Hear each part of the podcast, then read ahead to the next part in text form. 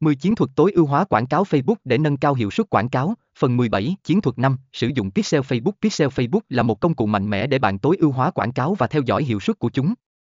Nó cho phép bạn thu thập thông tin về cách người dùng tương tác với trang web của bạn sau khi họ nhấp vào quảng cáo Facebook.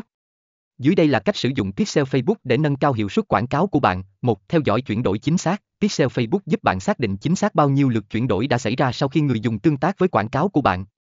Điều này bao gồm việc đo lường mua hàng, đăng ký hoặc bất kỳ hành động quan trọng nào mà bạn muốn người dùng thực hiện.